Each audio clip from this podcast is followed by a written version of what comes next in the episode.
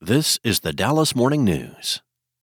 This episode is brought to you by Shopify. Whether you're selling a little or a lot, Shopify helps you do your thing, however you cha-ching. From the launch your online shop stage, all the way to the we just hit a million orders stage. No matter what stage you're in, Shopify's there to help you grow. Sign up for a $1 per month trial period at shopify.com slash special offer, all lowercase. That's shopify.com slash special offer. It's Wednesday, January 31st. Another nice day on the way for Dallas today. The high will be 74 with plenty of sunshine. The low tonight will be 48 under partly cloudy skies. Here are today's headlines. Texas Attorney General Ken Paxton will not have to answer questions under oath, at least for now, in a lawsuit that inspired his impeachment trial last year before the state Senate. Paxton was under a court order to sit for a deposition Thursday in a lawsuit by four former top employees who say they were improperly fired in 2020 after accusing Paxton of bribery and other crimes. However, the Texas Supreme Court, responding to an emergency petition from the Attorney General's office, issued a brief order Tuesday temporarily blocking testimony by Paxton and three top aides.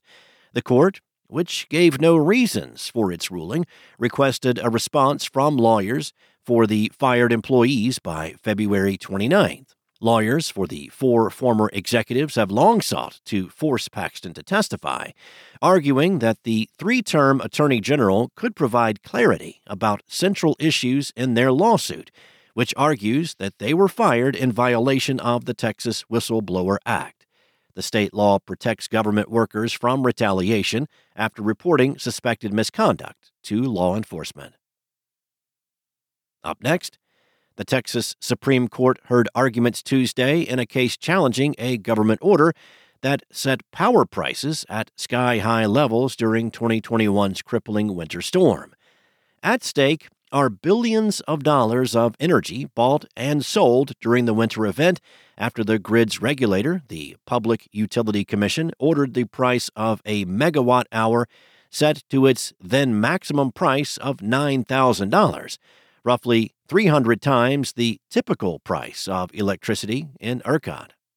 The case comes from Luminant, a subsidiary of Irving based Vistra Corp that argues the Public Utility Commission exceeded its authority with its emergency pricing order. The Commission has argued in legal filings that the pricing order was a legal act made to save the grid. The Commission appealed an Austin Appeals Court ruling in 2023 that sided with Luminant. In other news, though we know we are not supposed to, many of us have done it. One quick glance at the sun just to see what would happen. Our eyes didn't even hurt afterwards. When a total solar eclipse comes to the Dallas Fort Worth area on April 8th, and the moon starts to cover the sun in the sky, it may feel safe to sneak a peek without eclipse glasses. But experts say that staring at the sun for as little as five seconds can damage your eyes. Look longer, and that damage could become permanent. There's some debate about exactly how long a glance at the sun can lead to eye damage. Experts have to rely on anecdotal reports. People come to the doctor with eye damage and guess how long they looked. Permanent damage to the retina can happen in 60 seconds or less.